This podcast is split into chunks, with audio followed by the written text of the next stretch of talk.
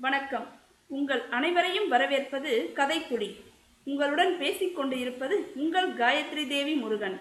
நாம் இன்று அமரர் கல்கி அவர்கள் எழுதிய மோகினி தீவு அப்படிங்கிற கதையோட பகுதி இரண்டை தான் பார்க்க போகிறோம்.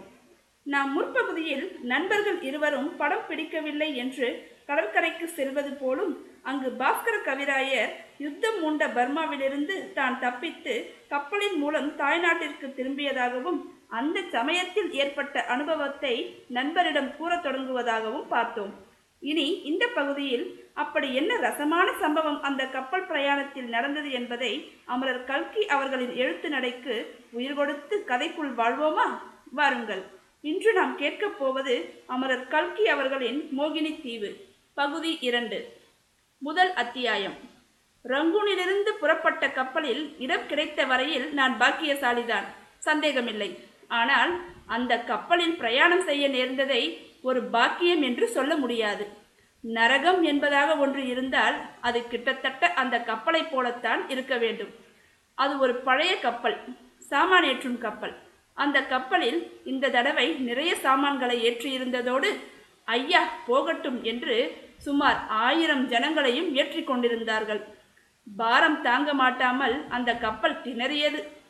கப்பல் நகர்ந்தபோது பழைய பலகைகளும் கீழ்களும் வழி பொறுக்க மாட்டாமல் அழுந்தின. அதன் மீது பலமான காற்று அடித்த போது ஆயிரம் கட்டை வண்டிகள் நகரும் போது உண்டாகும் சத்தம் எழுந்தது.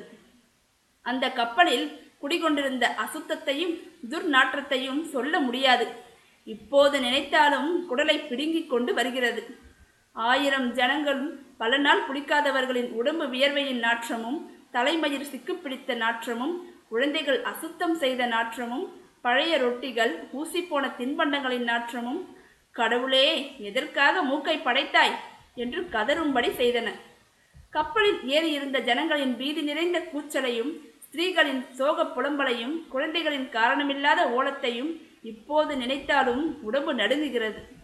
ஒவ்வொரு சமயம் இந்த மாதிரி ஜனங்கள் உயிர் பிழைத்து இந்தியா போய் சேர்வதிலே யாருக்கு என்ன நன்மை? இந்த கப்பல் கடலில் முழுகி போய்விட்டால் கூட நல்லதுதான் என்று படு பாதகமான எண்ணம் கூட என் மனதில் தோன்றியது. உலகமெங்கும் பரவியிருந்த ராட்சத யுத்தத்தின் விஷக்காற்று இப்படியெல்லாம் அப்போது மனிதர்களின் உள்ளத்தில் கிராதக எண்ணங்களை உண்டு பண்ணியிருந்தது. இவ்விதம் அந்த அழகான கப்பலில் ஒரு நாள் பிரயாணம் முடிந்தது.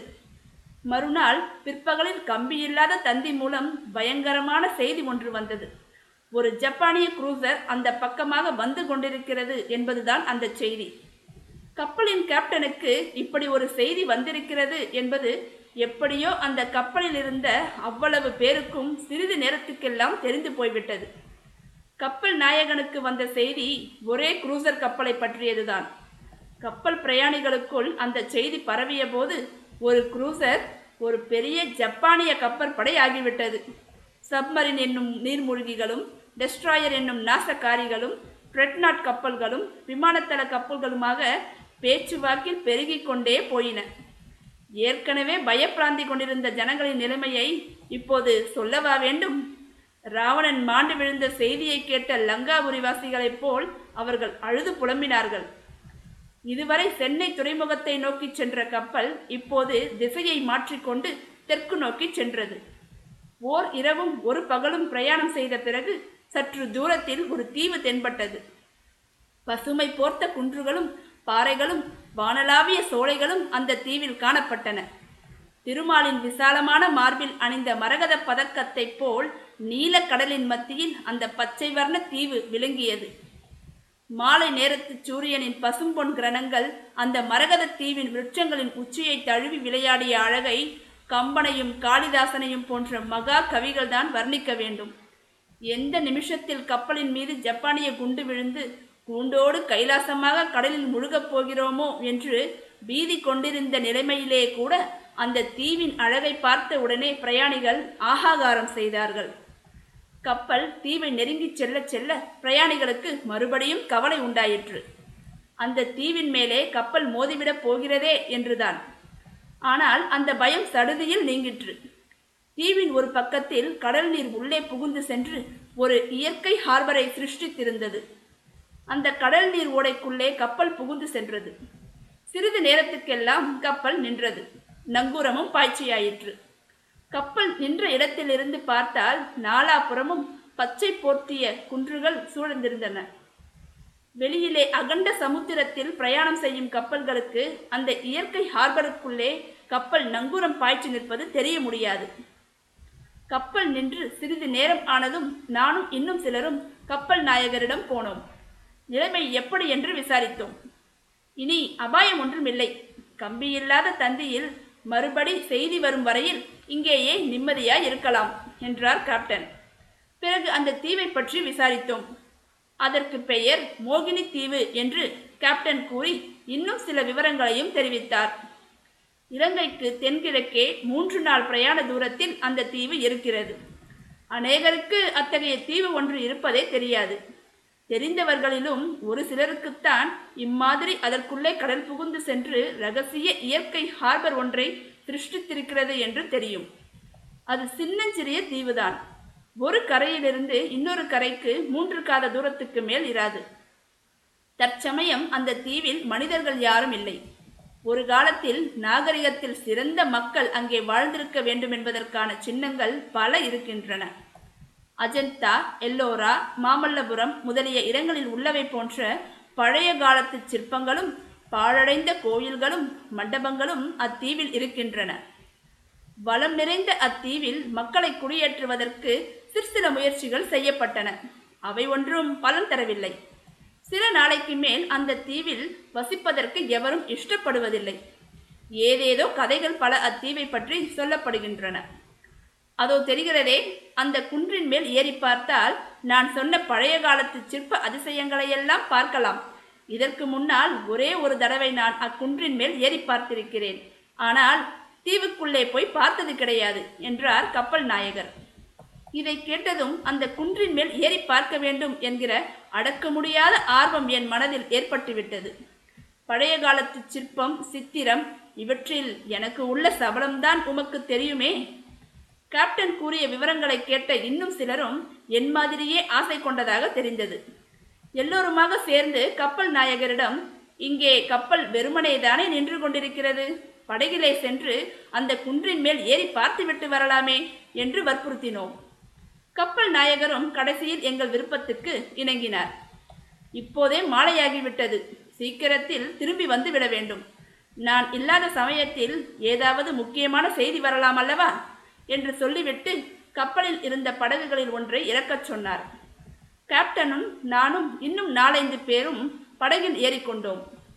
தாம் இல்லாதபோது ஏதேனும் செய்தி வந்தால் தமக்கு கொடி சமிங்கை மூலம் அதை தெரியப்படுத்துவது எப்படி என்று தம்முடைய உதவி உத்தியோகஸ்தரிடம் கேப்டன் தெரிவித்துவிட்டு படகில் ஏறினார். அந்த இடத்தில் கொந்தளிப்பு என்பதே இல்லாமல் தண்ணீர் பரப்பு தகடு போல இருந்தது. படகை வெகு சுலபமாக தள்ளி கொண்டு போய் கரையில் இறங்கினோம். கரையோரமாக சிறிது தூரம் நடந்து சென்ற பிறகு வசதியான ஓர் இடத்தில் குன்றின் மீது ஏறினோம். குன்றின் உயரம் அதிகம் இல்லை. சுமார் ஐநூறு அல்லது அறுநூறு அடிதான் இருக்கலாம். என்றாலும் சரியான பாதை இல்லாதபடியால் ஏறுவதற்கு சிரமமாகவே இருந்தது. மண்டி வளர்ந்திருந்த செடிகள் கொடிகளுக்குள்ளே புகுந்து அவற்றை கையால் ஆங்காங்கே விலக்கிவிட்டு கொண்டு ஏற வேண்டியிருந்தது. முன்னே நான் பார்த்ததற்கு இப்போது காடு அதிகமாக மண்டிவிட்டது என்றார் கப்பல் நாயகர். நல்ல வேளையாக அப்படி மண்டியிருந்த செடிகள் முட்செடிகள் அல்ல. ஆகையால் அரை மணி நேரத்துக்குள் குன்றின் உச்சிக்கு போய் சேர்ந்தோம். சூரியன் மறையும் தருணம். மஞ்சள் வெயிலின் கிரணங்கள் இன்னமும் அந்த பச்சை தீவின் உச்சி சிகரத்தின் மீது விழுந்து அதற்கு பொன்மகுடம் சூட்டிக் கொண்டிருந்தன. அதோ பாருங்கள் என்றார் கப்பல் நாயகர். அவர் சுட்டிக்காட்டிய திசையை நோக்கினோம். பார்த்த கண்கள் பார்த்தபடியே அசைவின்றி நின்றோம். திகைத்தோம் ஸ்தம்பித்தோம் ஆச்சரிய கடலில் மூழ்கினோம். என்றெல்லாம் சொன்னாலும் உள்ளபடி சொன்னதாகாது. இந்த உலகத்தை விட்டு வேறொரு அற்புதமான சொப்பன லோகத்துக்கு போய்விட்டோம் என்று சொன்னால் ஒருவேளை பொருத்தமாய் இருக்கலாம் வரிசை வரிசையாக விஸ்தாரமான மணி மண்டபங்களும் கோயில் கோபுரங்களும் ஸ்தூபங்களும் விமானங்களும் கண்ணுக்கு எட்டிய தூரம் காட்சியளித்தன. பர்மாவில் உள்ளவை போன்ற புத்த விகாரங்கள் தமிழகத்தில் உள்ளவை போன்ற விஸ்தாரமான பிரகார மதில்களுடன் கூடிய கோயில்கள் வானளாவிய கோபுரங்கள் தேர்களைப் போலும் ரதங்களைப் போலும் குன்றுகளை குடைந்து அமைத்த ஆலயங்கள் ஆயிரங்கால் மண்டபங்கள் தூபி வைத்த விமானங்கள் தூபி இல்லாத மாடங்கள் பாறைகளில் செதுக்கிய அபூர்வமான சிற்பங்கள் நெடிய பெரிய சிலைகள். ஆஹா! அவ்வளவையும் பார்ப்பதற்கு ஆண்டவன் இரண்டே கண்களை கொடுத்திருப்பது எவ்வளவு பெரிய அநியாயம் என்று தோன்றியது. அந்த காட்சியை பார்க்க பார்க்க ஒரு பக்கம் சந்தோஷமாக இருந்தது. இன்னொரு பக்கத்தில் காரணம் தெரியாத மனச்சோர்வும் உற்சாக குறைவும் ஏற்பட்டன. காரணம் தெரியாது என்று சொன்னேனே தவறு தவறு. காரணம் தெளிவாகவே இருந்தது. அந்த அதிசய சிற்பங்கள் எல்லாம் மிக மிக பழமையானவை. பல நூறு ஆண்டுகளுக்கு முன்னால் எந்த மகா புருஷர்களாலோ கட்டப்பட்டவை. நெடுங்காலமாக பழுது பார்க்கப்படாமலும் செப்பனிடப்படாமலும் கேட்பாரற்று கிடந்து வருகிறவை. நாலாப்புறமும் கடலில் தோய்ந்து வரும் உப்பு காற்றினால் சிறிது சிறிதாக தோய்ந்து மழுங்கி போனவை. ஒரு காலத்தில் இந்த தீவில் வாழ்ந்த மக்கள் குதூகலமாயும் கோலாகலமாயும் கலைப்பண்பு நிறைந்த வாழ்க்கை நடத்தி இருக்க வேண்டும். இப்போதோ அத்தீவு ஜனசூனியமாக இருக்கிறது. சிற்பங்களும் சிலைகளும் மாளிகைகளும் மண்டபங்களும் பாழடைந்து கிடக்கின்றன. வௌவால்களும் நரிகளும் எலிகளும் பெருச்சாளிகளும் அந்த மண்டபங்களில் ஒருவேளை வாசம் செய்யக்கூடும். அந்த தீவை பார்த்தவுடன் உண்டாகிய குதூகலத்தை குறைத்து மனச்சோர்வை உண்டாக்குவதற்கு இந்த எண்ணம் போதாதா? சற்று நேரம் நின்ற இடத்தில் நின்று பார்த்த பிறகு எங்களில் ஒருவர் தீவின் உட்புறம் சென்று மேற்கூறிய சிற்ப அதிசயங்களையெல்லாம் அருகிலே போய் பார்த்துவிட்டு வர வேண்டும் என்ற விருப்பத்தை தெரிவித்தார். என் மனதிலும் அத்தகைய ஆசை ஏற்பட்டிருந்தபடியால் அவருடைய யோசனையை நான் ஆமோதித்தேன். ஆனால் கப்பல் நாயகர் அதற்கு இணங்கவில்லை. இருட்டுவதற்குள்ளே கப்பலுக்குள் போய்விட வேண்டும் என்று வற்புறுத்தினார். ராத்திரியில் இந்த தீவில் தங்குவது உசிதமில்லை. மேலும் நாம் சீக்கிரம் கப்பலுக்கு திரும்பாவிட்டால் கப்பலில் உள்ள பிரயாணிகள் வீணாக பீதி கொள்வார்கள். அதனால் ஏதேனும் விபரீதம் விளைந்தால் யார் ஜவாப்தாரி? கூடாது. வாருங்கள் போகலாம். அவர் கூறியபடியே நடந்து காட்டினார். அவரை பின்பற்றி மற்றவர்களும் போனார்கள். நானும் சிறிது தூரம் அவர்களை தொடர்ந்து போனேன். ஆனால் போவதற்கு என் உள்ளம் இணங்கவில்லை. கால்கள் கூட தயங்கி தயங்கி நடந்தன. ஏதோ ஒரு மாய சக்தி என்னை போக ஒட்டாமல் தடுத்தது. ஏதோ ஒரு மர்மமான குரல் என் அகக்காதில் அப்பனே இந்த மாதிரி சந்தர்ப்பம் உன் ஆயுளில் இனி ஒரு முறை கிடைக்குமா? அந்த மூடர்களை பின்தொடர்ந்து நீயும் திரும்பி போகிறாயே என்று சொல்லிற்று. குன்றின் சரிவில் அவர்கள் இறங்கத் தொடங்கிய பிறகு நான் மட்டும் ஒரு பெரிய மரத்தின் பின்னால் மறைந்து நின்று கொண்டேன். அப்படி ஒன்றும் பிரமாதமான விஷயமில்லை. அந்த தீவின் கரையிலிருந்து கொஞ்ச தூரத்திலேதான் கப்பல் நின்றது. இங்கிருந்து சத்தம் போட்டு கூப்பிட்டால் கப்பலில் உள்ளவர்களுக்கு காது கேட்டுவிடும். ராத்திரி எப்படியும் கப்பல் கிளம்பப் போவதில்லை. பொழுது விடிந்த பிறகுதான் இனி பிரயாணம் என்று கப்பல் நாயகர் சொல்லிவிட்டார். பின் எதற்காக அந்த நரகத்தில் ஓர் இரவை கழிக்க வேண்டும்? அப்பப்பா அந்த கப்பலில் எழும் துர்நாற்றமும் பிரயாணிகளின் கூச்சலும் அதையெல்லாம் நினைத்தாலே குடலை குமட்டியது. அந்த கப்பலுடனே ஒப்பிடும்போது இந்த தீவு சொர்க்கத்துக்கு சமானம் அல்லவா? தீவில் துஷ்ட மிருகங்களே இல்லை என்று கப்பல் நாயகர் நிச்சயமாக சொல்லியிருக்கிறார். பின் என்ன பயம்? சிறிது நேரத்துக்கெல்லாம் பூரணச்சந்திரன் உதயமாகிவிடும். பால் நிலவில் அந்த தீவின் அற்புதங்கள் மேலும் சோபை பெற்று விளங்கும். இவ்விதமெல்லாம் எண்ணமிட்டு கொண்டே மரத்தின் பின்னால் மறைந்து நின்றேன். போனவர்கள் படகில் ஏறினார்கள். கயிற்றை அவிழ்த்து விட்டார்கள். படகு கொஞ்ச தூரம் சென்றது. அப்புறம் யாரோ நான் படகில் இல்லை என்பதை கவனித்திருக்க வேண்டும். படகு நின்றது. கேப்டனும் மற்றவர்களும் சர்ச்சை செய்யும் சத்தமும் கேட்டது. மறுபடியும் படகு இந்த கரையை நோக்கி வந்தது. என் நெஞ்சு திக் திக் என்று அடித்துக்கொண்டது கரை ஓரமாக படகு வந்து நின்றதும் கையை தட்டினார்கள். உரத்த குரலில் சத்தம் போட்டு கூப்பிட்டார்கள். கேப்டன் கை துப்பாக்கியை எடுத்து ஒரு தடவை வெடித்து தீர்த்தார். மேலும் சிறிது நேரம் காத்து கொண்டிருந்தார்கள். நானோ அசையவில்லை. மறுபடியும் படகு நகரத் தொடங்கி கப்பலை நோக்கி சென்றது. அப்பாடா என்று நான் பெருமூச்சு விட்டேன். பிறகு அந்த மரத்தின் மறைவிலிருந்து வெளியில் வந்தேன். அந்த குன்றிலேயே மிக உயரமான சிகரம் என்று தோன்றிய இடத்தை நோக்கி நடந்தேன். இதற்குள் சூரியன் அஸ்தமித்து நன்றாக இருட்டிவிட்டது. சிகரத்திலிருந்து கீழே பார்த்தேன். கோபுரங்கள் மண்டபங்கள் எல்லாம் இருட்டில் மறைந்திருந்தன. நல்லது. சந்திரன் உதயமாகி வரட்டும் என்று எனக்கு நானே சொல்லிக்கொண்டு உட்கார்ந்தேன். அந்த தீவின் சரித்திரம் யாதா இருக்கும் என்று மனதிற்குள் எனக்கு நானே ஏதேதோ கற்பனை செய்து கொண்டிருந்தேன். இத்தனை நேரமும் காற்றே இல்லாமல் இருந்தது. தென் திசையிலிருந்து குப்பென்று காற்று அடிக்கத் தொடங்கியது. ஒரு தடவை வேகமாக அடித்து மரங்கள் செடிகள் எல்லாவற்றையும் குலுக்கிய பிறகு காற்றின் வேகம் தணிந்து இனிய குளிர் பூந்தென்றலாக வீசத் தொடங்கியது. பூந்தென்றல் என்று சொன்னேன் அல்லவா? அது உண்மையான வார்த்தை. ஏனெனில் அந்த இனிய காற்றில் மல்லிகை பாரிஜாதம் பன்னீர் செண்பகம் ஆகிய மலர்களின் சுகந்தம் கலந்து வந்தது. சற்று நேரத்துக்குப் பிறகு பூவின் மனத்தோடு அகில் புகை சாம்பிராணி புகை சந்தனத்தூள் புகையின் மனம் முதலியவையும் சேர்ந்து வரத் தொடங்கின. இத்தகைய அதிசயத்தை பற்றி நான் எண்ணிக்கொண்டிருக்கையில் மற்றொரு அதிசயம் ஏற்பட்டது. மாலை நேரங்களில் ஆலயங்களில் அடிக்கப்படும் ஆளாட்சி மணியின் சத்தம் வருவது போல கேட்டது. மணிச்சத்தம் எங்கிருந்து வருகிறது? என்ற வியப்புடன் நாலு புறமும் நோக்கினேன். ஆஹா அந்த காட்சியை என்னவென்று சொல்வேன். பூரணச்சந்திரன் கீழ்வானத்தில் உதயமாகி சற்று தூரம் மேலே வந்து அந்த தீவின் கீழ் திசையில் இருந்த மரங்களின் உச்சியில் தவழ்ந்து தீவின் பள்ளத்தாக்கில் பால் நிலவை பொழிந்தது.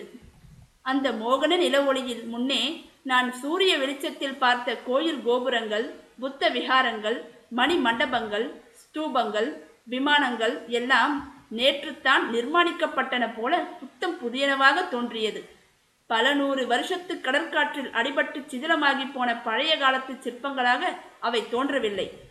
அந்த அற்புத காட்சியும் ஆலாற்றுமணி ஓசையும் மலர்களின் மனத்துடன் கலந்து வந்த அகில் சாம்பிராணி வாசனையும் இவையெல்லாம் உண்மைதானா? அல்லது சித்த பிரம்மையா?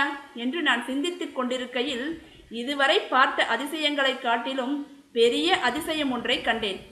ஜன சஞ்சாரமற்ற நிர்மானுஷ்யமான தீவு என்றளவா கப்பல் நாயகர் சொன்னார். அந்த தீவின் உட்பகுதியிலிருந்து சிற்பங்களும் சிலைகளும் இருந்த பகுதியிலிருந்து இரண்டு பேர் வந்து கொண்டிருந்தார்கள். நான் இருந்த திசையை நோக்கியே அவர்கள் வந்தார்கள்.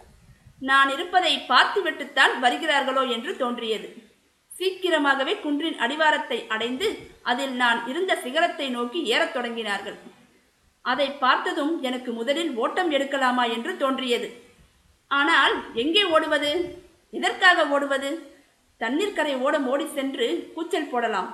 கூச்சல் போட்டால் கப்பலில் உள்ளவர்கள் வருவார்களா? என்ன நிச்சயம்? இதற்குள் கொஞ்சம் தைரியமும் பிறந்துவிட்டது. எதற்காக ஓட வேண்டும் என்று தோன்றிவிட்டது. ஓடைய தனித்திருந்தாலும் பயன் விளைந்திராது. என் கால்கள் ஓடும் சக்தியை இழந்து நின்ற இடத்திலேயே ஊன்றி போய்விட்டன. குன்றின் மேல் ஏறி வருகிறவர்களை உற்று பார்த்து கொண்டே இருந்தேன். ஒரு கணமும் என் கண்களை அவர்களிடமிருந்து அகற்ற முடியவில்லை. அவர்கள் யார்? இங்கே எப்போது வந்தார்கள்? எதற்காக வந்தார்கள்? எவ்விதம் வாழ்க்கை நடத்துகிறார்கள்? என்றெல்லாம் தெரிந்து கொள்வதில் அவ்வளவு ஆர்வம் எனக்கு உண்டாகிவிட்டது. சில நிமிஷத்துக்கெல்லாம் அவர்கள் அருகில் நெருங்கி வந்து விட்டார்கள். இருவரும் கைகோர்த்து கொண்டு நடந்து வந்தார்கள். அவர்களில் ஒருவர் ஆடவர் இன்னொருவர் பெண்மணி. இருவரும் நவயௌவன பிராயத்தினர். மன்மதனையும் ரதியையும் ஒத்த அழகுடையவர்கள். அவர்கள் உடுத்தியிருந்த ஆடைகளும் அணிந்திருந்த ஆபரணங்களும் மிக விசித்திரமாயிருந்தன. ஜாவா தீவிலிருந்து நடனமாடும் கோஷ்டியார் ஒரு தடவை தமிழ்நாட்டுக்கு வந்திருந்தார்களே பார்த்ததுண்டா? அம்மாதிரியான ஆடை ஆவரணங்களை அவர்கள் தரித்திருந்தார்கள். நான் நின்ற இடத்துக்கு அருகில் மிக நெருக்கமாக அவர்கள் நெருங்கி வந்தார்கள். என் முகத்தை உற்று பார்த்தார்கள். நான் அணிந்திருந்த உடையையும் உற்று பார்த்தார்கள். என் மனதில் ஆயிரம் கேள்விகள் எழுந்தன அவர்களை கேட்பதற்குத்தான். ஆனால் ஒரு வார்த்தை கூட என்னுடைய நாவில் வரவில்லை. முதலில் அந்த யௌவன புருஷன்தான் பேசினான். வாருங்கள் ஐயா வணக்கம் என்று நல்ல தமிழில் என்னை பார்த்து சொன்னான். என் உடம்பு புல் அரித்தது. வந்தவர்கள் யார்? மேலும் பாஸ்கர கவிராயருக்கு ஏற்பட்ட அனுபவம் என்ன? இதையெல்லாம் நீங்கள் தெரிந்து கொள்ள வேண்டுமென்றால் இந்த கதையை தொடர்ந்து கேட்க வேண்டும். நாம் கூடிய விரைவில் பகுதி மூன்றில் சந்திக்கலாம். அதுவரை உங்களிடமிருந்து விடைபெறுவது உங்கள் காயத்ரி தேவி முருகன். நன்றி வணக்கம்.